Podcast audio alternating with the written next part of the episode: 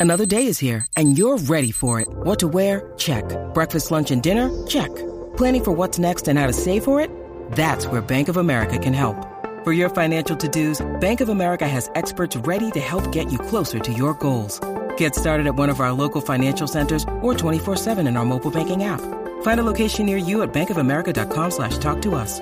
What would you like the power to do? Mobile banking requires downloading the app and is only available for select devices. Message and data rates may apply. Bank of America and a member FDIC.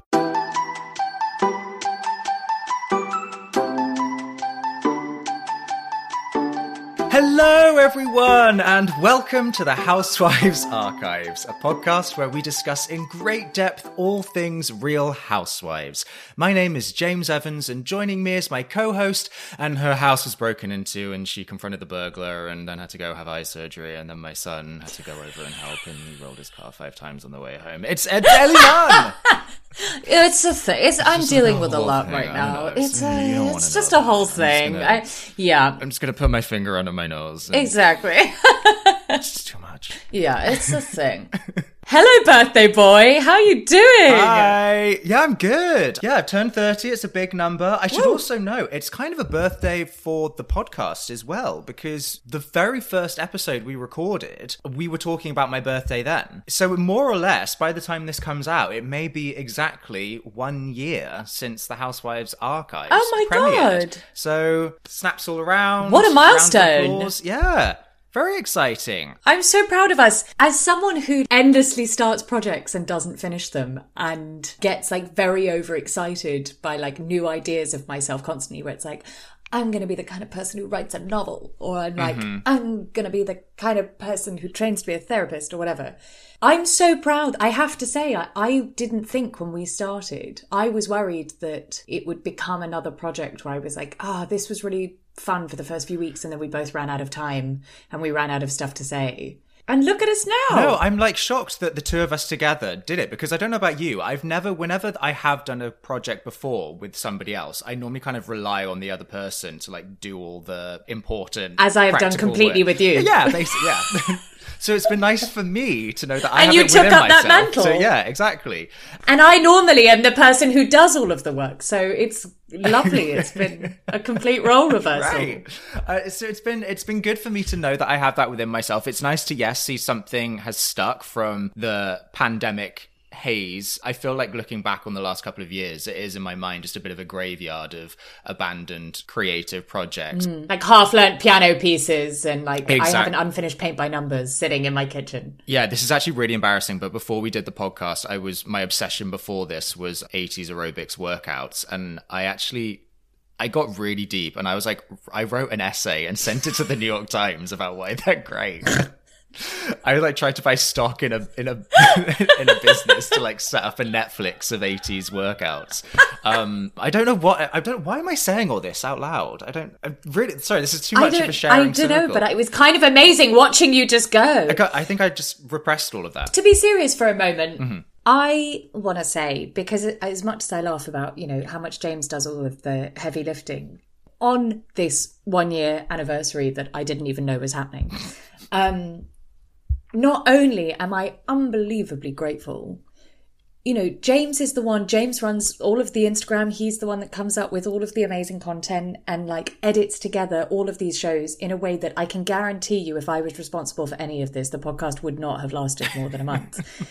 not only am I incredibly grateful to you for that, but also um, we did start this in like an incredibly difficult time, and we started the podcast not to get too kind of saccharine, but partly because obviously we were all thoroughly depressed and it was a really difficult year. But on top of that, James and I couldn't see each other, and it it looked like we weren't going to be able to see each other for a very long time. And I can't tell you how much joy it's brought me doing this every week, and if anything, like more and more joy the more we do it. Um, I just, I just love doing this podcast with you. Thank you. Yeah, and I feel completely the same way. And I, you know, this all grew out from our extended phone conversations where we were both just binging Real Housewives all day, and I'd give you. We were just doing this anyway. We were just doing it anyway. I go for like my daily big walk around Bed-Stuy in Brooklyn, which is fucking shit, and I'd be on the phone to you, and we'd be chatting away for hours and hours, and then we just decided to make it public and it's just amazing how it's grown from that. And i think the last time i looked we had over 13,000 downloads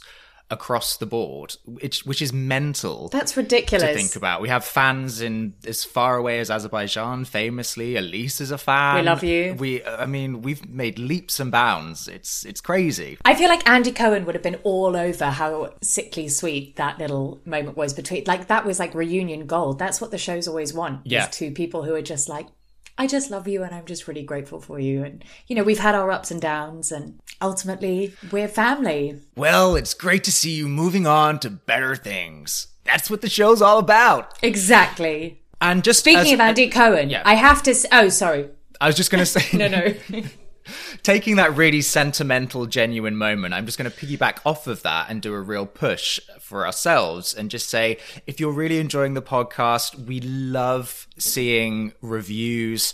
They really, really help us out. It helps us grow our audience, Mainly it just strokes our egos and makes us really feel good. It's also like really honest. strange. Like it's not possible to do less than a five star review. I don't know why it's really odd, but I mean, if you want to give us a nice review, then please do leave one on the Apple Podcast app, or just failing that, just send us a, a an Instagram message. Everyone is read, and it's very thoroughly appreciated. It goes through me, and then I pass it on to Ellie, and just makes us feel good. And I print it off and I put it on my wall. yeah. And you know that I dated a guy last year who literally had a wall of printouts of every time he'd ever been mentioned in a review or a tweet. Ooh, in a tweet. Yeah, and I have to say, all of my friends after it didn't work out were like, "How was that not the moment where you?" Pulled? But at the time, I was like, you know what? Maybe we could all afford to be a, a little more proud of ourselves. Maybe I could learn from this guy. So, I mean, did you mention this to your friends while you were dating him? So clearly, like deep down, you were thinking this isn't normal. No, I don't think I. I don't think I did. Okay, great. I think maybe one or two, and their response was very much like, "That's weird." Okay. Especially once they pointed out, they were like, "He'd have had to have like found them and printed them off. He'd have had to like screenshot them and Yeah. then print them. Like, it's a lot of effort." So did he screenshot like the individual tweets or did he just like copy the text from the tweet and then paste it into a Word document and then print that out? Was it like the actual screenshots? I'm not sure. You know what? I'll have to get back to him. I know, we need to get to the bottom of this. That's basically what we're doing. If we had enough fans, then we would do that. I think we have enough to fill barely a wall. Oh, for sure. Like a tiny section of the Right, wall. Like yeah. exactly like a, The size of a little wallpaper sample. like you know when people are painting their house and they have like a couple of sample little test colours. Yeah, yeah, yeah. Ours would be like that. It'd One be like those. four Instagram DMs. where James had just like scribbled out in red the bit where they said that my Camille impression was the best. Right. Um, Don't know what they're talking about. So, speaking of Andy Cohen, which we're not anymore, but we were when I tried to make this segue, um, I uh, I have to applaud. He was on peak Andy Cohen form in this latest Beverly Hills reunion when he was grilling Erika. It was quite close to that Camille, the like conniving, passive aggressive. Narcissistic. it was it was very that vibe of just like going in super hard and but she was it was funny because where with Camille it was a bit like watching someone kind of BB gunning a puppy or whatever. She just was sort of sat there like mm, mm, and stuff. Obviously, Erika kind of rose to the bar more and was it was kind of it was like this weird like they were both quite into it and it's like each thing he said, she was a bit like next, like give, like Yeah. next question, and like, am I angry enough for you? Can you hear it in my voice? Very, I've given up on the Erika impression. Um, Oh, fucking hell. Same. uh, I, yeah, Just whatever comes out, comes out. The- props to her, though. I feel like she kind of took it like a champ, though. I don't know if I was entirely satisfied with all of her answers, but I appreciate that she just kind of. yes and no. Whereas in like, I agree that I. I think she showed up, but it actually really annoyed me when she implied that about Lisa Vanderpump, where she was like, she didn't show up, and she was like, I. She made it like I should be applauded for being here, which I get, but at the same time, I was like, answering all the questions doesn't mean being you're being upfront, and I do understand that like her, her situation means that maybe she can't say stuff, but I just found the whole thing very frustrating. The way that like anytime anyone tries to talk to her about anything, she kind of bites their head off, or she does this very annoying thing of constantly being like, "Would you like to be me? Would you like my situation?" And it's like, well, that's not what they're saying, Right. That it's like totally irrelevant to the question. Mm-hmm. Like, of course, we don't want to be me, but it's like she actually very rarely answered the things she was told in terms of, for instance, when they kept saying about, like, have you asked Tom why he did this? And her response to be like, I've asked him, how could you leave me with millions of lawsuits pointing at me or whatever? I'm like, that's not what they So it's like, cool, you didn't answer the. Yeah, no, yeah, she was like there in body, but not in spirit. It's like a cover that it's being upfront. Yeah. I, we should probably give this again. Obviously, everyone knows, unless you're like me and you've been living under a rock where you didn't. Oh my god, James! That was so funny. So I started watching The Ultimate Girls Trip. Yeah. And literally five minutes in, Teresa's kissing someone that's not Joe Giudice. And I literally sat up in the bath and I went, What? Where's Joe Giudice? And then I was like, I have to watch this with James because it's just going to be one long endless thing of being like, Ellie, how do you not know that? And at that point, I was like, I was like, I can't, I, I have to wait and watch it with James. It's like so- like you're going to be watching The Godfather or something. You're just gonna you need like someone there to be like, okay, this is where like Don whatever does this now, and like I need to explain. Which is that- crazy because obviously, like, I do know these worlds, but it's just like certain, I don't, I totally bow down to your very extensive, like, you cover New Jersey and Atlanta and Potomac. You, you cover the breadth of them where, like, I am quite out of my depth beyond um, Beverly Hills and New York. I know enough to like know the references and quite often know quite niche moments and things, but I haven't followed as religiously. So I'm more like the person that's like, oh, I like that Erika Jayne. Like, But I think what you do know, you really yeah, like I know early stuff quite well. you think about it in an elevated way. I feel like I'm more like a trivial pursuit kind of knowledge, where it's like I know a little bit about a lot of things. I have like a good working. Oh my god, how good would it be if this was your um your mastermind? It would be my mastermind. I've yeah, people have asked me that before. You would be and so I think it would be. Yeah, I'd, and Yeah. I'd do it with a straight face. for sure. But yes, uh Ultimate Girls Trip, that's uh something that's gonna have to wait. Yeah, we'll have to. I think we'll have to. We'll have to watch it together, and then maybe you know when it's all wrapped up, we'll do a little um one-off special, just picking over little bits and bobs from the series. I have so many stray thoughts I want to share with you. Maybe we can Instagram story some of it. I don't know if anyone here follows James on Instagram, but my God, he did this Instagram story follow along of this Christmas film with like what she called Megan Hilty. It Yeah. made me laugh so much.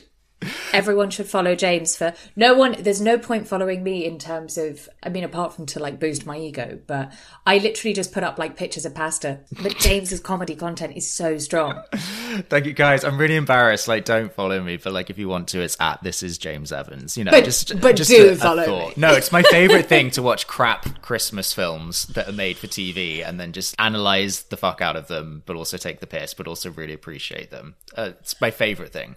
Oh my god.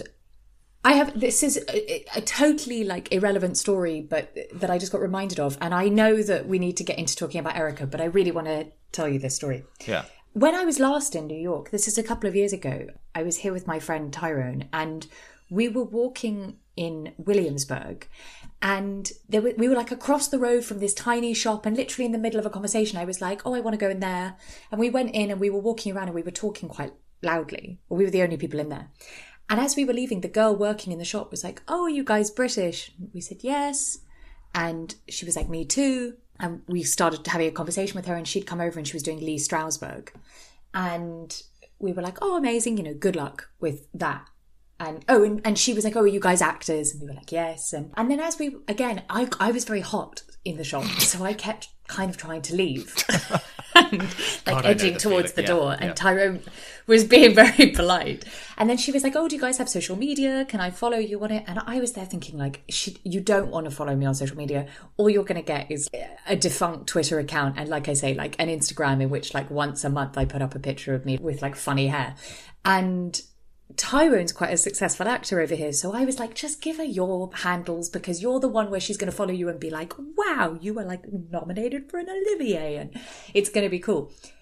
So I didn't even bother to move to her to give my social media handles. And Tyrone went over and I didn't realize that he wrote mine down as well. And we turned around to leave again. By this point, I'm positively boiling. This is really intense for a shop. I know. And she was like, oh my God, Ellie Nunn. And I was like, yes. And she was like, sister of Jesse Nunn, who's my brother. And I was like, yes. And she was like, I know your brother. And I was like, oh my God, that's too weird. And she went, I have seen you. Oh, because earlier she kept being like, I feel like I've seen you in something. And I was like, you really haven't. Anyway, she was like, oh my God, not only have I seen you in a show, I wrote my thesis on you. and on your What? performance in that show. Not a thesis. Thesis was strong. Like dissertation, like her like end I of year wrote a tweet about it. Thesis. thesis was like, I've written a book about you. um, how mental is that story? That's so bizarre. So She'd through my brother, she'd known that about a show that was happening, and she'd gone to see it, and I it, this show that I was in, and she'd ended up writing about the show. which show was it? Is it one that I've seen? Soldier on. oh, It was wow. just so weird. So anyway, that just reminded me in terms of like social media handles. That was one of the only times ever that my social media handles um paid off. So Erika, Erika, Erika. Uh, that's what I was going to say like 17 minutes ago. Um, I was going to say for some context, but obviously we all know. But I think I feel like we should talk a bit about Erika and Tom about how their relationship began. Partly because I'm just quite fuzzy on the uh, details, but also what it was before we get on to what it is. Like where it's very easy to to get a bit caught up in just like this season of of Erika and Tom. Yeah. Didn't she? So she met him as a cocktail waitress, and she was already in Beverly Hills at this point, wasn't she? And Was she a cocktail waitress or was she a dancer? she, I think she was just a dancer back in her New York, New Jersey days. I think by that point, by the time she was in LA, I think she'd um, moved into the next phase of her life. So she was serving Tom, and he was a regular for about a year, and then she I think she made it seem like after a year of harassment, she kind of was like, "Oh, okay, I'll give you my number," and then it was like a very whirlwind wedding. And didn't they get married in a country club or something? And there was no prenup. I heard this story and I didn't know if this was true, and this is why I was saying I was foggy. It's because I feel like I heard someone say that I don't- I'm not sure this is right, but that they got like married that day, and that they were literally just like running around being like, "Is anyone here? Can anyone here marry us?" And then they found someone who could. Um, Let's see. Let's see. I'm looking up. Okay, I'm on people.com. A timeline of glad Erika that we waited and Tom. now to do this, to do this research. Uh, you guys have got nothing to do. So she was a cocktail waitress at Chasen's, which is a restaurant in LA. Uh, she was 27 and she was divorced and she had her son Thomas. And she said that marriage was the furthest thing from my mind. And after a year long friendship, Tom asked her out. A few months after they met, Girardi moved in to Erika's. And then another six months after that, Tom proposed. And then they got married in 1999 at that restaurant where she worked. And this was Tom's, this was Erika's second marriage. And it was Tom's third marriage. So you're going to be like, and Tom's eleventh. um, So, interesting that you say Girardi moved into her yeah. apartment. You I was going to say. definitely would have thought it was. I mean, you would have thought, and I'm also, I was going to say, take all of this with a pinch of salt because this is on People, and this is from an an interview that Erika gave. So maybe this is a slightly hmm. whitewashed, you know, hmm. romanticized take on the whole thing. I'm trying to find like a Reddit thread because normally Reddit, I don't really understand how Reddit works, but it's quite good with this kind of thing. While you're looking, one Yeah. thing I want to say. So, so he's a defense lawyer, most famous for the Erin Brockovich case, and n- not just through Erika's portrayal of him on the show, constantly reinforcing this idea of like his good guy status. And like a lot of pride in the kind of moral win of being with like a defense lawyer. But he's also, I think, quite famous within the kind of legal community for this this persona of sort of standing up for the little guy. Right. And I am interested at myself that I didn't have like alarm bells sooner. I don't quite know how I watched that back then and didn't go, he's a defense lawyer for the little guy and they have a mansion and This two opulent planes lifestyle. Yeah. it just doesn't and not just that but like sh- he entirely funds her career which as you said last week whether you like it or not is essentially a very expensive hobby and an entire like it's like a whole brand mm-hmm. that's been created i don't know how i didn't spot that as a red flag of I really believe this that in life, no one makes that kind of money doing something that doesn't screw over other people Yeah. in some way. No one gets to be a good guy and be that rich. Especially as a defense lawyer, you just don't make that kind of money. Otherwise, humans, I think, would be better people if you could be that kind of rich and be Right. morally Right. great. Like I, I don't think that's how it works. I think the two go hand in hand as well, doesn't it? Where it's like financially, it's like semi impossible to live that kind of opulent lifestyle, but also even if it were, the optics of it don't look particularly good either. Totally. And like, it's so weird that he's presented again and again as I, it's going to be confusing because we did last week's episode as well. I, I don't know whether I just repeated myself. I don't know whether I said that last week, but you know, he's definitely presented as having this very Sandy Cohen, like grassroots Yeah. personality. But like you said, like the whole point is that's totally at odds with a lifestyle that just feels like quite icky if that's what you were working with Yeah. every day. How chilling was it in the opening package when we first meet Erika at home and then Tom's going off to work and she's sort of fixing his tie and everything and saying, I want to, to make you look good, babe. And then he's saying, um, oh, I gotta look good for the for the jury. I gotta make them like me, and it just it sends shivers down my spine now with everything that we know. How I know. how calculated everything was and it just makes me think of the listening back to the recordings from that documentary where he's leaving those voicemails Yeah, absolutely. and it's just everything is just so manipulative and it's like i'll get your money soon just please don't be mad at me i'm a little baby don't be cross with you know it's just oh god vile Yeah, exactly. Absolutely. And it's very strange, like you say, there's this almost like weird, cutesy, but very. It's odd the difference between like Erika and Tom compared to, let's say, Joyce and Michael, where Joyce's whole thing of being like, my baby, I call him my baby, and he's my, he's just my big squishy baby, or whatever, is quite sort of, um, not flimsy, but like, it doesn't have the calculated. It's like Erika and Tom are like you say, living this strange sort of 50s, cutesy almost relationship in a very considered, mannered way. And with a lot of self awareness and a lot of like, yeah, that's what I do. I and I send him off each day to work. And it's not peppy. yeah It is weird. it's weird looking back at things like Tom never read Erika's book. And she was sat there at the reunion, really stunned that anyone thought that was odd, and odd that he didn't go to see her in Chicago. Or not going to Chicago. Yeah. Exactly. And I think because she hid behind the uh, the the the age difference and everything, because she so immediately was upfront about, look, our marriage isn't a conventional marriage. It might not look like anyone else's marriage, and so we kind of immediately had to accept that it was different. And so I think she used that as then carte blanche for everything to be. Totally. And also, like you were saying last week, as a kind of shield that meant no one could question anything, where with any of the other husbands, they would absolutely be like, that's weird. Yeah. That, that as though, partly because I have to say, if anyone questions anything with Erika, she's very quick to bite off their head. So it feels like if anyone had been like, that's weird that Tom didn't come and see you in Chicago, she'd have been very quick to be like, he has a lot of shit to do. Mm-hmm. To be angry where and that's what I think made the the speed of the turnaround very difficult for everyone to stomach because Erika had for years been so quick to not just defend but like protect the status of this relationship and to never own any vulnerabilities within it. To never be like yeah of course we have hard days. Yeah of course mm-hmm. some of it's like yeah of course there's a slight father daughter dynamic or whatever. If you do that and are very quick to anger at anyone getting anywhere close to touching it it's difficult if one day you're you're saying how amazing they are and the next day you're suddenly like we're getting divorced and now i'm going to open up to you the whole time about difficulties and now i'm going to talk about all those vulnerabilities and stuff.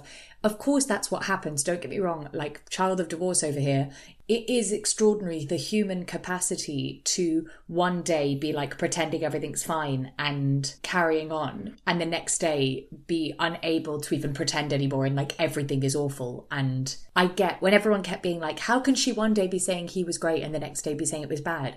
I do understand that can happen.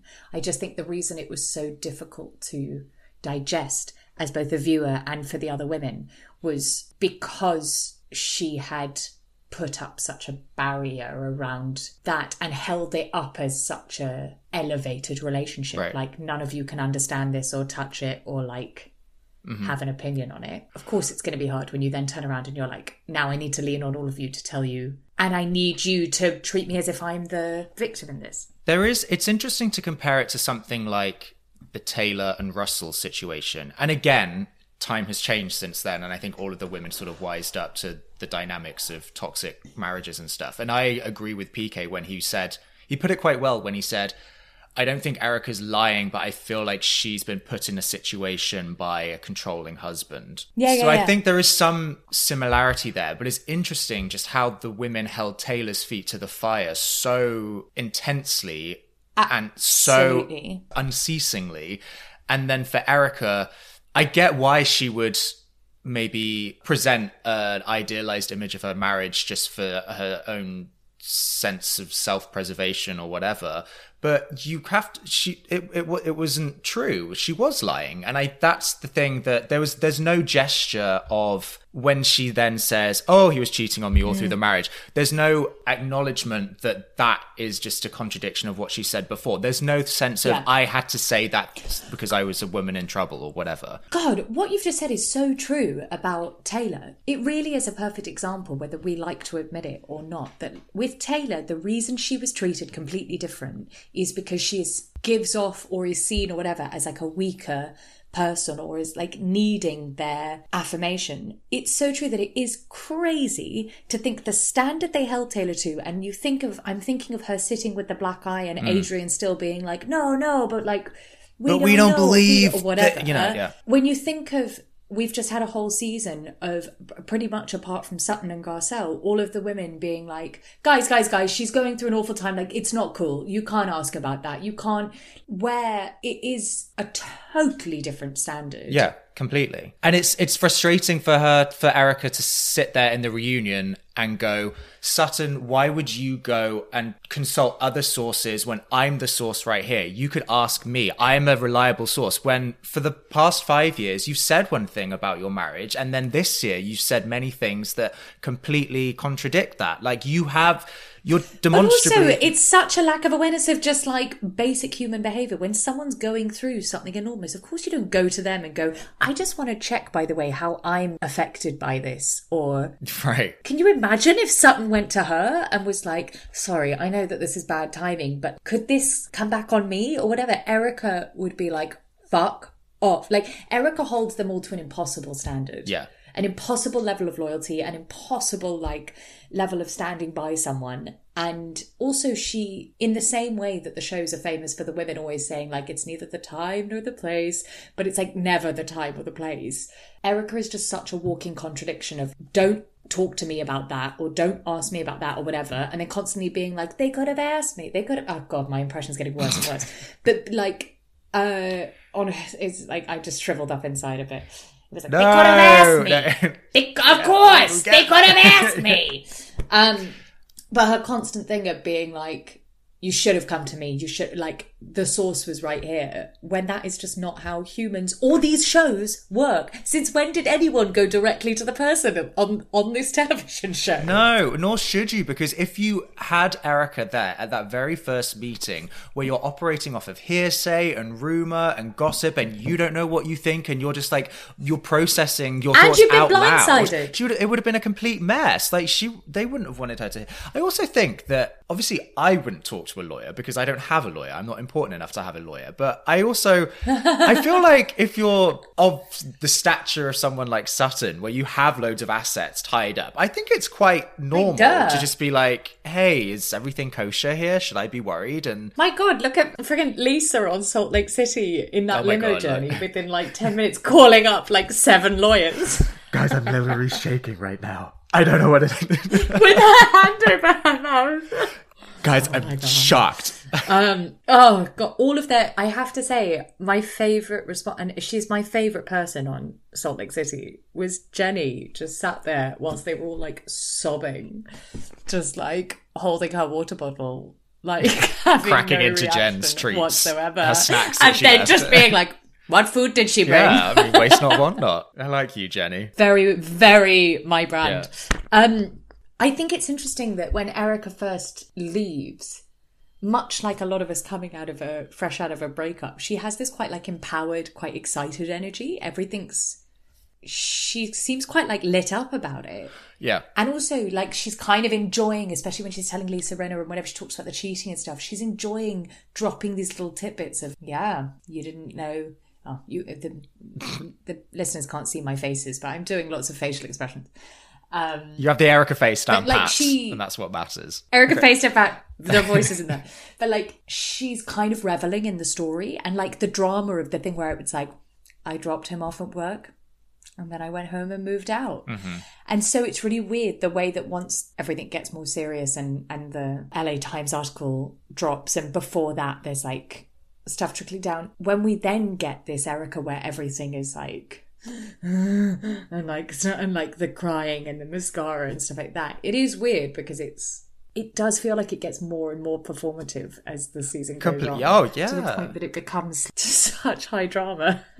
Can I? I was annoyed with the question about the mascara in the reunion because I clocked that, and I feel like a lot of people did. Why she chose to wear um, non-waterproof to mascara? war. Why she? Oh God! Why she chose to wear? Why she chose to war. Uh, why she chose to wear non-waterproof mascara on a hike and then where she just happens to have a breakdown and end up crying andy asked her the question in the final part of the reunion didn't he and we didn't really get an answer from it I wanted to talk about Mascara Gate because she they were all acting as if it was ridiculous. And then she was saying something where she was like, I'm allergic to normal mascara, so that's why I always wear waterproof mascara. And for some reason that day and then Lisa Rinna is trying to be like you have lots of makeup artists or whatever. And then she's like, I have lots of makeup artists. That day, they didn't use waterproof mascara or whatever. That does not answer the question. yeah exactly yeah it was lots of That just superfluous confirmed- information yeah that didn't get to the root of it But also, it's so weird the way that she's like, I'm allergic to mascara that's not waterproof mascara. So all the more reason why would why wouldn't You- that- if you had so a new weird. makeup artist, you'd be like, whoa, whoa, whoa, can I just check? That's waterproof Exactly. mascara because I'm, yeah. But then it's like an annoying thing because then you get I'm bogged sorry, down in it- those it- details. Yeah. Sorry. I know, but it reminded me of. I've, we've slightly jumped ahead, but my favourite bit of that whole reunion was when Andy Cohen was like, "Is there a police report?" And she was like, "They can't find it." Oh, and I was like, I am just waiting for the kind of making a murderer Netflix series to drop about this friggin' divorce and Yes. case because it was so on brand for that thing of being like, and the craziest thing of all, the police report was gone. And then it's like cut to the credits, and I was just like, "Oh my god!" But that's the thing. The way she says it is in like a it. kind of cavalier, but also I know this is a cliffhanger. She's like kind of reveling It's- in the drama, and it's it's when it's like when she says the whole um Tom's house was broken into, and he got in a fight with the burglar, and he had to have eye surgery, and then my son rolled the car five times. So, you know, you you don't want to hear about it. it's it's a whole thing. It's like when people write those statuses where it's like, I'm gutted right now. I can't believe you do this to me. Like really vague statuses. And everyone's like, You okay, babes? And then they're like, I don't want to talk about it. And it's like, Well, you do. It's like waiting for people to be like, Erika, tell me more. It's like, You don't want to hear about it. It's like, Yes, we do. We all want to hear because it's really No, serious. it's a yeah. You know, I've got a lot going on right now. It's a whole thing. Yeah, mm-hmm. exactly. They can't find it. You know what that reminded me of was that awful. I hated it.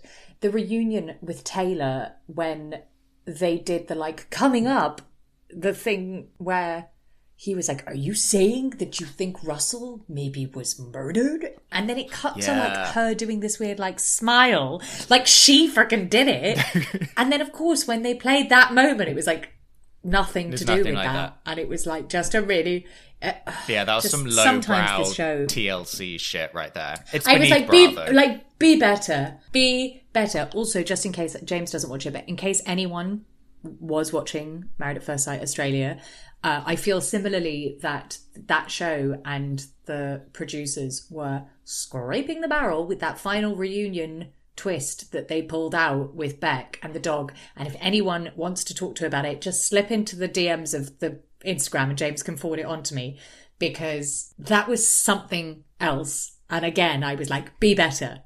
Be better, Married at First Sight Australia. Okay. Fuck that. I'm not going through the DMs about. I got enough glowing DMs uh, for you and for you only. If you want to message Ellie, uh, message her at Ellie Nunnery. Um, do you want to talk about Garcelle and the hike? I thought you said you want to talk about Garcelle and In the Heights. And I was like, she was in, in the Heights. Good for her. Why not? She got-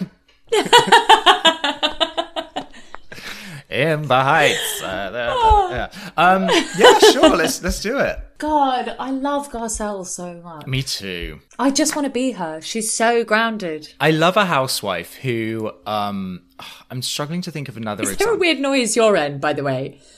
It's coming through in my headphones. It sounds like when someone blows on the top of a milk bottle. Or is it a Hoover somewhere else? Hang on, I'm just going to go to my window. Construction on the street? It might be. Oh, just a sec.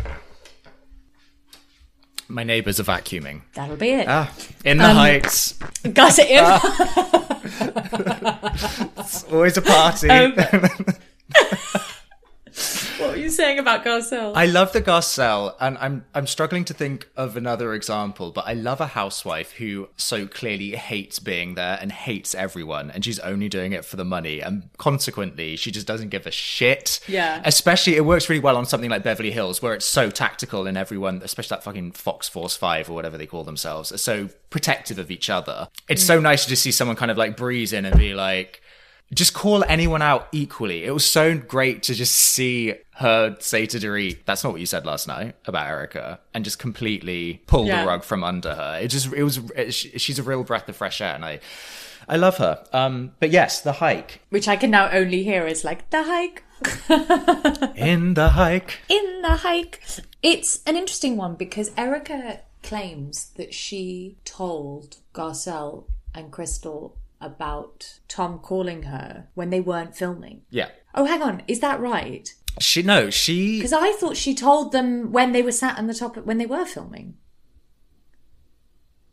Oh, Christ. Um, I don't remember. I have such. I have way, the attention like- span of a goldfish. really this is the problem with these shows. Like, as soon as I've seen an episode, like my memory is just. I've cleared it from my short-term memory. I know. Although Garcelle, it's a very um one of our favourites. It's a very lyrical cadence. It's very memorable the way that she's like, and I don't know if you mind me saying, but Tom calls. Oh, fuck. says Tom calls her. Tom calls her. Yeah, Tom call. Tom calls her.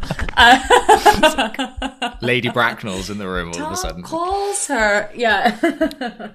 and of course, because actually, I do mind you saying it, but please go ahead, have your moment.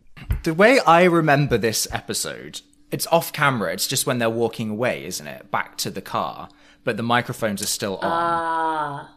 But yes, Erika says that Tom still calls her every day, and Yeah. that contradicts something that she said earlier, I believe, to Rinna, where she said, "I haven't spoken to him at all since." I moved out in under cover I don't darkness. know why, but I find it slightly hard to believe this constant thing about because she says it at the reunion where she's like, "He's called five times today while I'm here" or whatever. I just don't know if I buy that. I don't buy it. If Tom's is kind of, it's weird. If he's as incapacitated as everyone's making out, I don't. Like, why does he have his phone on him still if he's um not lucid? It's weird. I don't know why I don't believe that. I don't know. It's strange.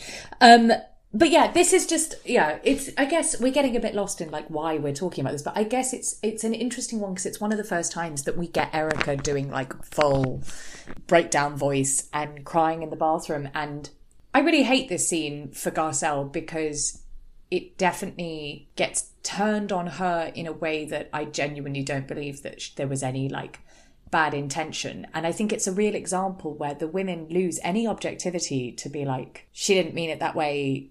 Where it, it loses what the show normally is quite good at, which is people observing a situation and obviously like 0 to 100 feeling how they feel about it. Mm-hmm. And instead, like we've been saying with this whole thing, Erika seems to have this strange protective shield around her of the way Lisa Rinna just like comes over and sits next to her and just like burrows into her. Yeah. I totally get why Garcelle is upset because by doing that, what Lisa Rinna effectively does is compound what Erika's saying and validate it mm-hmm. As like, you poor thing. When really, I think they should all be sat there being, Erika, I don't think Garcelle meant it like that. Well, it's, it should be Erika. And I don't Garcelle's think there being like, I'm really sorry. Whereas it gets made as if she's like bullied her. they should be saying Erika Garcelle didn't mean it like that. But while we're on the topic, can you explain that a bit? Somehow she's never kind of. Exactly. It reminds me of the whole um, Exactly. the, the Lucy Lucy apple juice thing, where they all sort of get so caught up in debating whether or not Lisa planted the story that they actually then forget about asking Dorit, well, the what was the deal important. here? you know? Exactly, exactly, and that's just very frustrating. And uh, it it's not that big a thing. I just think for me, it both really solidifies why Garcelle's like when they're all being like, why haven't you forgiven Lisa Rinna? I'm like, well, because stuff like that, where they're meant to be moving forward, and what Lisa Rinna does is basically by doing that is imply that Garcelle did something hurtful. Yeah, she said that was fucked up. So she thinks, yeah. But exactly. So it's like, well, obviously, Yeah. what I've written in my notes here from this point, Erika's story kind of become as slippery as a tub of eels. Oh, beautiful. Um, but it really does because the next day the LA Times story drops. We've got this weird situation on the show where effectively the Erika has created a boundary that means no one's really allowed to question anything. But then this like huge piece of information has dropped into all of their laps. I can't believe she doesn't think it's more normal that they would all get together to talk about it when literally the day before Garcelle has like spoken about her situation and she's appeared to have, have like a full breakdown. Mm-hmm. So it's like, how could you take from that? Like, we better go straight to Erika and be like, what's going on? If nothing else, wouldn't you, as a friend, want to give Erika a bit of breathing room rather than pouncing on her the very next morning after she's had this breakdown, like waving the new, the LA Times in her face, being like, "What's this all about?" Exactly. Like, it's huge. It, it's so true what you said about her story getting slippery, and just to go back again to the whole like Tom's house was broken into and son's car rolled five times. It honestly sounds like. You know those games that you play where you sit in a circle and like one person says a sentence and then the next person says a sentence and then one after that and after that. Yeah, and it yeah. just gets so lost and then all of a sudden it's like and then my son he rolled his car five times and fell off a bridge and then he ran into Geena Davis and Susan Sarandon in a bar and he killed a cowboy and then they went on the run together and then It's- fell off a cliff and it's like that's that's just Thelma and Louise.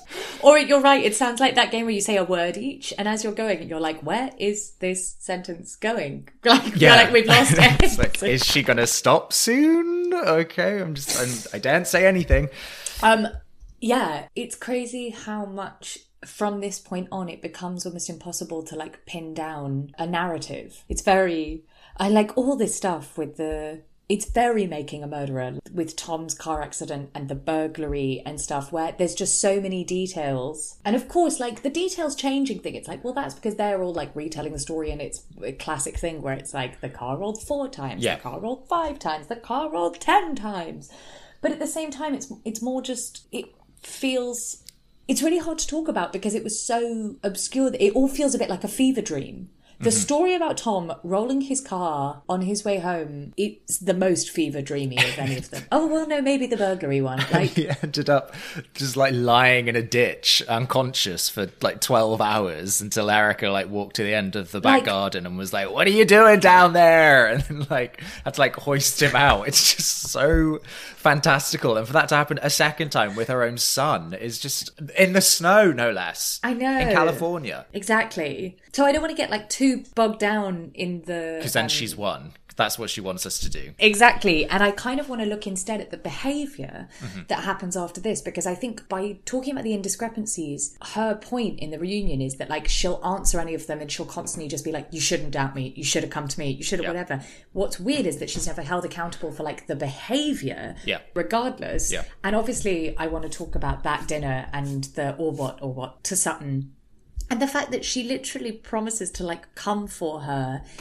I'm sorry. This whole this whole spinning of it in the reunion of being like, what I meant was on this show every season you can be having a great time and the next time you have a terrible season or whatever, like I will not give you the compassion you like ask of me when it is your turn. It's like, sure, that's what I promise you. I am coming for you. That's a promise, not a threat. With her Like, finger in her is so face and like spittle flying in her It face. It's like- so ludicrous to spin it as that and then be like, I'm sorry if you didn't hear it that way. right. to not even. It's so weird that she can't go. That sounded bad, and I didn't mean it like that. This Yeah. is the weird, obscure thing that I actually was trying to say. She's just very like, if you took it, as a threat, that's on you. it's like, like Garcelle says, like it's bullying, like it's crazy, and it's really crazy that the other women don't say anything. I can't believe over the years the heat that other housewives have taken for other things. It is so weird that they all sit at that dinner and Garcelle is the only one who's like Erika. Yeah, like come on. It's a funny one. I feel like the Beverly Hills, they, it's like a trope on housewives in general. And I feel like particularly on Beverly Hills, where they really go, whoa, that's a big word. Violation, that's a big word. Bully is a big word. I get how it looks very different when Dorit uses the word bully on Garcelle. I think that's different. But this whole idea where they're like, bullying is a very serious word. Like, how dare you? It's like, no, I actually do think Erika's a bully. I don't think bullying is that unusual Yeah. on the show. I think it's pretty commonplace. I don't get why more of them don't say But it's that. just like the the Lucy Juicy thing you were saying. It's like getting bogged down with what that label will do to that person, rather than being like, yeah, but what about this behavior that's Yeah. right in front of us now? yeah, yeah. And it's very strange. Also, they have a bigger reaction, honestly, to Sutton saying Crystal's leather trousers are ugly. I Erika. I always thought that it's so funny every time she said, jealous of what? Of Your what? ugly leather pants. And everyone's like, Ugly leather whoa, Sutton, too far. it's, yeah, like it would be the clothing that's like the real straw that broke the camel's back. The one thing I feel like with Erika Exactly. and her attitude, I want to circle back to Sutton and get back to her in particular in just a second, but Erika, I, I just can't help but feel like she's completely fumbled the ball with how she's played this whole thing, and she could have, she could have really played Erika all of Sutton? how Erika fumbled the ball with how she played uh, this, uh-huh. and this this all could have worked in her favor. The whole Tom situation. Erika's shown us over the years that she's very good at costuming. She has a good eye for visual detail, and she has a sensibility for role play. And so, if she can dress up as a dominatrix or some femme fatale, or you know, Mademoiselle KFC or whatever, why is she so unable to or unwilling to channel that talent for cosplay essentially into playing the part of a tragic wronged wife she has like a wealth of cultural references to draw from like think princess diana or She played frickin' Roxy. Come Yeah, on. like- but it's so. It, you're so right that it's very weird that she has an opportunity to exactly that, and somehow she seems to accidentally take on this kind of murderous, like. Yeah. It's so funny. I watched the reunion. I was in a train station in Brussels with my housemate, and we had like five hours to kill, and we ended up sitting and watching the last bit of the reunion on my iPad. And he doesn't know Real Housewives of Beverly Hills. And he was like, This woman is literally like the origin story of a Disney villain. it, And yeah I was like, I know. It's like the perfect. She somehow got it so wrong. She's like dressed like Honey Boo Boo, but in my head, she has like a striking red lip, like a black veil over her face. She looks like some fucking Black Widow. yeah, yeah. Being like, I don't know how the axe got into his back. You ask him. Oh no, you can't because he's dead. Yeah. Whoops. It's just so, but it's shocking because when I heard all of this stuff came out before the show aired, and I knew that they were filming, I was convinced that she'd be walking around like fucking Eva Peron singing "Don't Cry for Me, Beverly Hills" from any balcony she could find, and would be like, and there was like elements of that, sure, with the mascara falling down her face and stuff, but she, it wasn't like And a the sometimes you concerted just effort hug. that she play. Yeah, it wasn't something that she could really stick to long term because she let her anger get in the way. I mean, I think her best performance was actually, in fairness to her, that Christmas dinner where they all got together after that initial meeting to just bounce off ideas to one another and then they all sort of asked her the tough questions and remember she had that headband on and she was very meek Hmm. Yes. and demure and like her voice was very political Very, very controlled. Yeah, Yeah, yeah. And yeah. it felt like a real choice to like turn up looking like a sort of Catholic schoolgirl.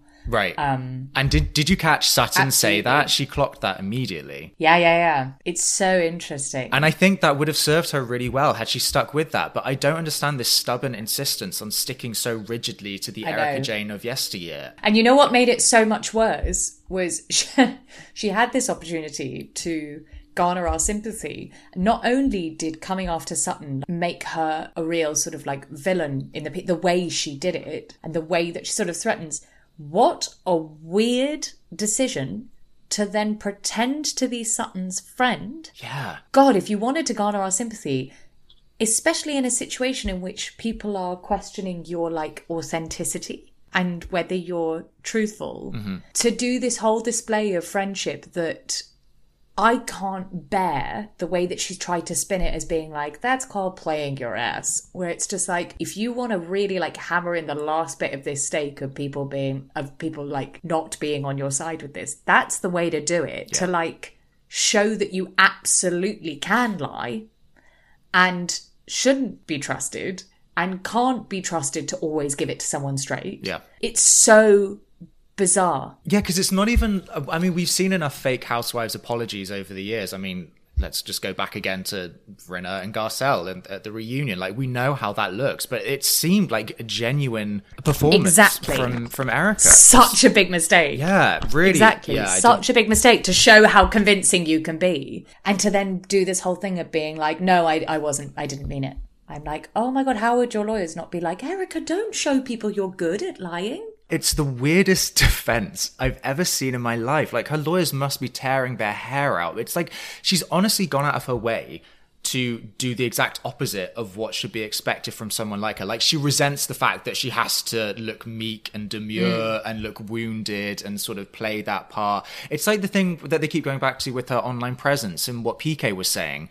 I was about to say that. I mean, I ag- agree with what PK was saying. I think the only thing where he sort of he could have been a bit more eloquent was when he's saying like it doesn't look good with her legs spread in the air. Like it looks a bit slut shamey. But I agree with the essence of what he's saying is that it looks unrepentant to post photos of yourself celebrating your sexuality, not because Yeah. of the sexuality part, but the celebration part. Whether you like it or not, you It's shouldn't just be like read the room. Yeah.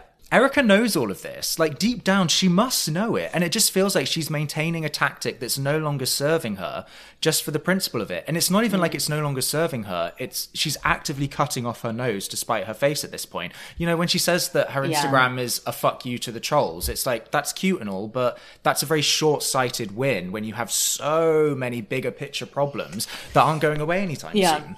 And it, I, Yeah, I, I just makes me wonder her intelligence in some way. Or like how far that stubbornness can go in terms of who must you have around you to advise? At what point, who are you going to listen to?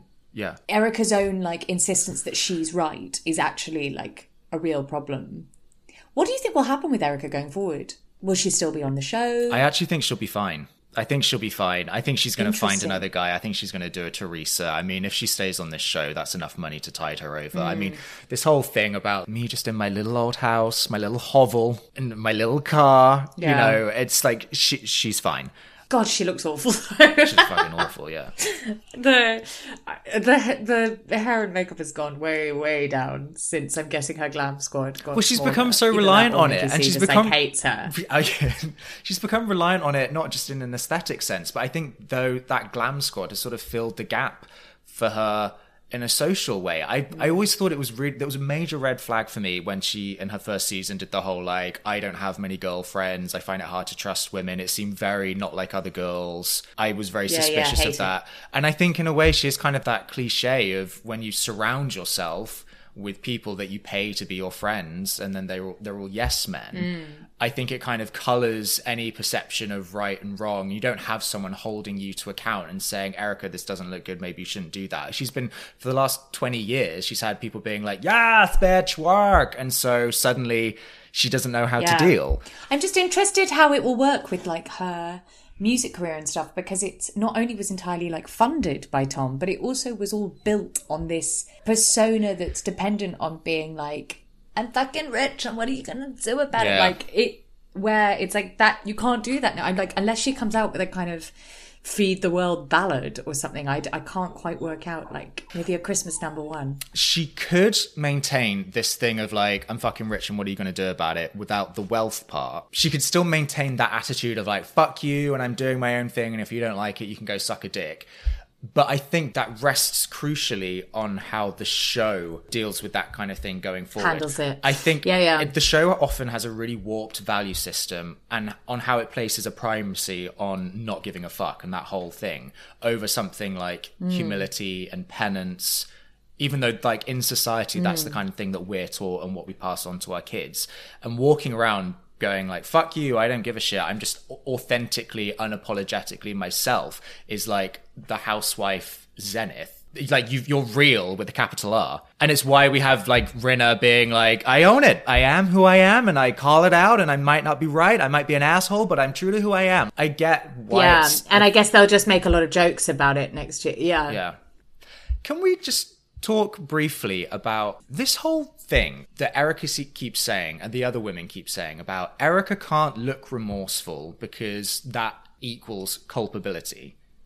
I think that's bullshit. Mm. I don't get this whole thing that looking remorseful is a bad defense. Wouldn't it make more sense? Yeah, she should look horrified. It's exactly. it's really weird. I don't get why it's so hard to just, yeah, denounce Tom and his actions completely. Because it's like, ev- and release statements exactly being like i'm absolutely horrified which is kind of what the other women were trying to do which was god Dorit in the most heavy-handed way constantly just being like i'm so horrified Yeah. like it, like Dorit was just trying to be so clear that she was like i morally think this is so Mm-hmm. wrong like we're like yes Dorit we get it but Erika needed to do that. And what was weird was the way that Erika kept just being like, I can't talk about it. And it's like, I mean, I really think that that was a big mistake. The bit when they were saying to her, your favorite phrase about fumbling the ball, when they were saying, um, have you asked Tom why he did it? When they basically were, it was an opportunity for her to be like, of course, yeah. I've said to him, Did you do this? Or to say to him, How could you do this? Or anything. And to spin that at being like, Of course, I've said to him, How could you leave me with millions of dollars of lawsuits pointed Yeah. at me? Just totally made the point they were all trying to make, which is like, Erika, right now, you need to not make it about, How could you do this to me? You need to make this like, How could you do this? Full stop. Yeah, that's the thing. The only moments of emotion we ever saw from her were her going like, "Look at my fucking life," crying into a caviar pie. it's like so self-centered, which I get. Like, I I get you're Look going through me. the ringer, but it always needs to be secondary, and it just feels like. Mm. Even when Andy was saying, "Look, you haven't really spoken about the victims at all," it was like pulling teeth. Where it's just like the victims need to be taken care of. I admit All that. right, Bethany. The victims need to be taken care of. Yeah. I, I- yeah, I think what's difficult is that she wants the public persona and Erika Jayne and she wants the success of being like, you know, you look at her crying over being made into like a little cartoon avatar of Erika Jayne and it's like, but what comes with that on the other side is sometimes putting you, the person inside, I guess, to the side to release a statement and to show like that you the brand totally denounce this thing Yeah. and what she's done is go but what about why are none of you thinking about how hard this is for me and for like my marriage is breaking up? My and it's like no no we get that. Of course the human stuff is very hard for you but you're a brand and you're a public persona and you're not making it clear especially when you continue with your instagramming and things like that that the public persona and the brand denounces the action One thing I would have liked to have heard at the end of the reunion when Andy was a live performance of expensive Sabine. exactly a nice stripped down acoustic version. I think that would have heralded Acoustic in a nice live new version. phase of Erika's career, and we just were deprived of that, and it was a crying shame. No, the thing that I would have liked to have seen in the reunion when Andy goes around the room and gives each of the women an opportunity to give them a final question, and he said, you know, were you satisfied with what mm-hmm. you heard here? Do you have any lingering things that you want to say to Erika? And they were all like, mm-hmm. nope, I'm good. I would have liked one of them to have been like, can you guarantee us right now that any money that is won in this lawsuit is going to go to the victims first and foremost. You're not going to get in there and get first dibs to cover the 25 million or whatever that you've lost.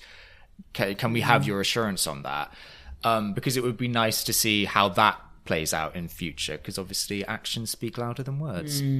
Absolutely. I'm sorry, I have one more. Th- I just want to talk about Sutton because I have a theory about Sutton. I just want to get back to like the character analysis, if I may. Yeah. As soon as Sutton joined the cast, I immediately knew that it would be a matter of time until Erika was screaming in her face, threatening to kill her and calling her a piece of shit. because I think Sutton, when she first joined the show, quite effortlessly fit that stereotype of a sort of um like very genteel dame from the deep south, like almost from another era. And I think that that triggers Erika on a very deep, fundamental level. Hmm. It was great. I loved Sutton at the beginning because she was a complete arsehole and in a really good old school housewives way when she's like waltzing around in her haute couture, not knowing what Fenty was, and like just generally being a bit of a snob. And when Teddy as well, when they all were like going around saying like their favourite thing about each other in one of those disgusting pukey dinner party games, and she was just like, I thought you were gonna be a bit boring. I thought you were going to be a little boring. And then I was like, oh god, she's pregnant. yeah, oh Lord Jesus, help us all. It was great because Teddy is boring. She's fucking so- boring. Yeah, it was nice to hear say that. Um, and we get like when that first group dinner scene where Sutton's there, and she's like, we get a talking head from her, and she's like, I didn't know it was going to be a sort of disco night. I think I'm dressed, you know, a little bit too proper. I think um, Erika's dress is a little short, it's where I get a little judgy. And then it cuts to Erika like with her ass hanging out, and she's like slapping her bum for some reason. And then they're sat next to each other at this dinner, and they're talking about being a mother. And Sutton says that when she had Just to like let him cry. yeah, she, yeah, she let her kids cry. And she's like, and I said, I said, let them cry. And then that's when Erika goes, oh, you are Southern to the core. That's a Southern mom right there. Let them cry. And then Erika goes on to tell us that her mum let her cry. And they're both from Georgia. Erika slips back into that Southern drawl of her youth. And there's a bit of repartee mm-hmm. between the two of them about that. And it's done in a way that kind of verges on hostile and it's all sort of jabs and passive aggression, but it's sort of veiled under smiles and bonhomie and and it's there, there's this implicit suggestion Bon ami. Oh, baby. oh baby there's this suggestion in this interaction that Erika, it's kind of like in Atlanta where it's like we see each other, where Erika somehow has Sutton's number and that she instantly mm-hmm. recognizes her and her type and what she represents. Erika speaks her language, she's familiar with that world because she comes from it, but she's familiar enough with it to know that she doesn't like it. And I don't think she likes it mm-hmm. because that's where Erika Jayne isn't Erika Jayne or even Erika Girardi. She's Erika Nobody from Bumblefuck Nowhere. And I think that she mm-hmm. fears that Sutton sees through the glitz and the glamour and the hair and the wigs and mm-hmm. all that and sees that little girl. And I think Sutton's sort of Erika's feelings of imposter syndrome personified. It reminds me a bit of that scene in Silence of the Lambs where Jodie Foster goes to meet Hannibal Lecter and he's like, You know what you look like to me with your good bag and your cheap shoes? You're nothing more than poor white trash and that accent you so desperately try to shed, pure West Virginia. And like, I genuinely think that Erika believes that that's what Sutton is thinking. But I think Sutton's just mm. busy thinking about haute couture. I think Erika is a very paranoid person.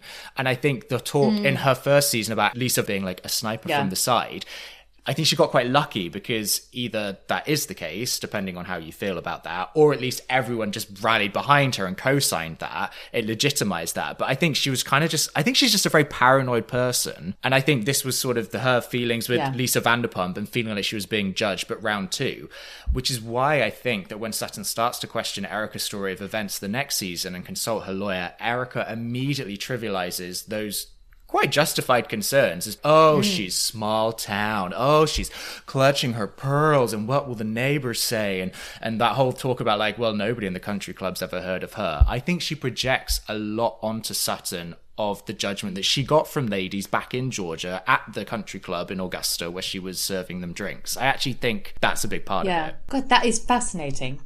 I th- that is genuinely. I think that's brilliant. Thank you. Brilliant. Thank you. Also, I feel like that's a really good place to leave Erika because I think that that little girl in her, it's important to remember, I guess, that Erika Jayne isn't real. Yeah. And Erika Girardi was also a kind of persona. And it's important to remember that there is a person who like created all of these personalities. And it's very difficult seeing them. And a lot of her life feels like one big cosplay and one big game, whether that's performance cosplay or like wife, sort of weird 50s housewife cosplay or go go dancer, cocktail waitress cosplay. And now I guess it's this very difficult situation that she has a real, sort of real life problem Yeah. and it's like you have to deal with it in a real life way. I really imagine And I do wonder whether 27 is young, and I know she doesn't want to admit, I know that she would, you know, bite my head off for saying this, but she can't not have been quite infantilized. Bearing in mind she's not had access to her own money, she's been funded for all of this time and things like that. She is kind of frozen in time at a certain age. Yeah. she's been like padding around the house playing wife for however long, and uh, this is some real adult shit dealing with this fallout. And I really hope she sits in that moment and kind of thinks of it. I really have this image of her in her boudoir and the cameras aren't there and she's like sitting in her nightgown and she's like taking off the makeup and there's like a single tear rolling down her cheek and Edith Piaf is playing in the background and she like removes her wig and she's just bold. and it's the first time she's ever like looked at herself. She's like, look at me. Like, look at what I've become. Like, because this is all you've got, Erika. This Look is all you're me. working with. Look at my fucking Yeah. life. And I really want to see that play out. I really want that for her. I think it would be really good for her. I'm all for therapy. I wish I could afford it, and I think that she. I hope she's like working through it all. I think she's she's got a long road ahead. we believe in you, Erika. Yeah. Ooh, that was a long one. Um, James, I'm so excited. I'm going to see you in like four days.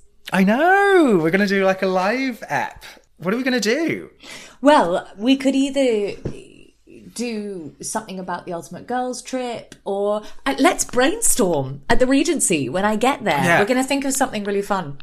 Um, but also, I guess it would just be nice next week. We'll, we'll, I think generally just head over to our Instagram for lots of content next week. Maybe, maybe we'll do, it'd be quite nice to branch into doing like a, an Instagram stories watch long or even an Instagram live. Um, although I'm not sure, not sure that I trust that we have enough people to We watch an don't. Instagram We, I live. can categorically say we don't. we, we categorically we categorically don't. But maybe we'll we'll film something or uh I don't know. I think we can branch out into other forms of media. I don't know. Let us know what you want. yeah. I think I think it's gone to my head a bit. I think I'm acting as if we have like hundreds of thousands. Of No, we're acting like we're us. Erika Jayne, and we're really Erika from Augusta, Georgia. And I think we need to. Exactly. Like I've away. heard influencers saying things like "Let us know."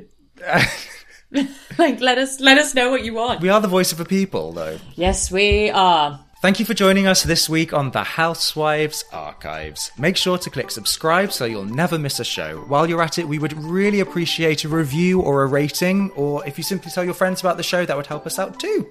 Thank you for joining. We'll see you next time. Bye.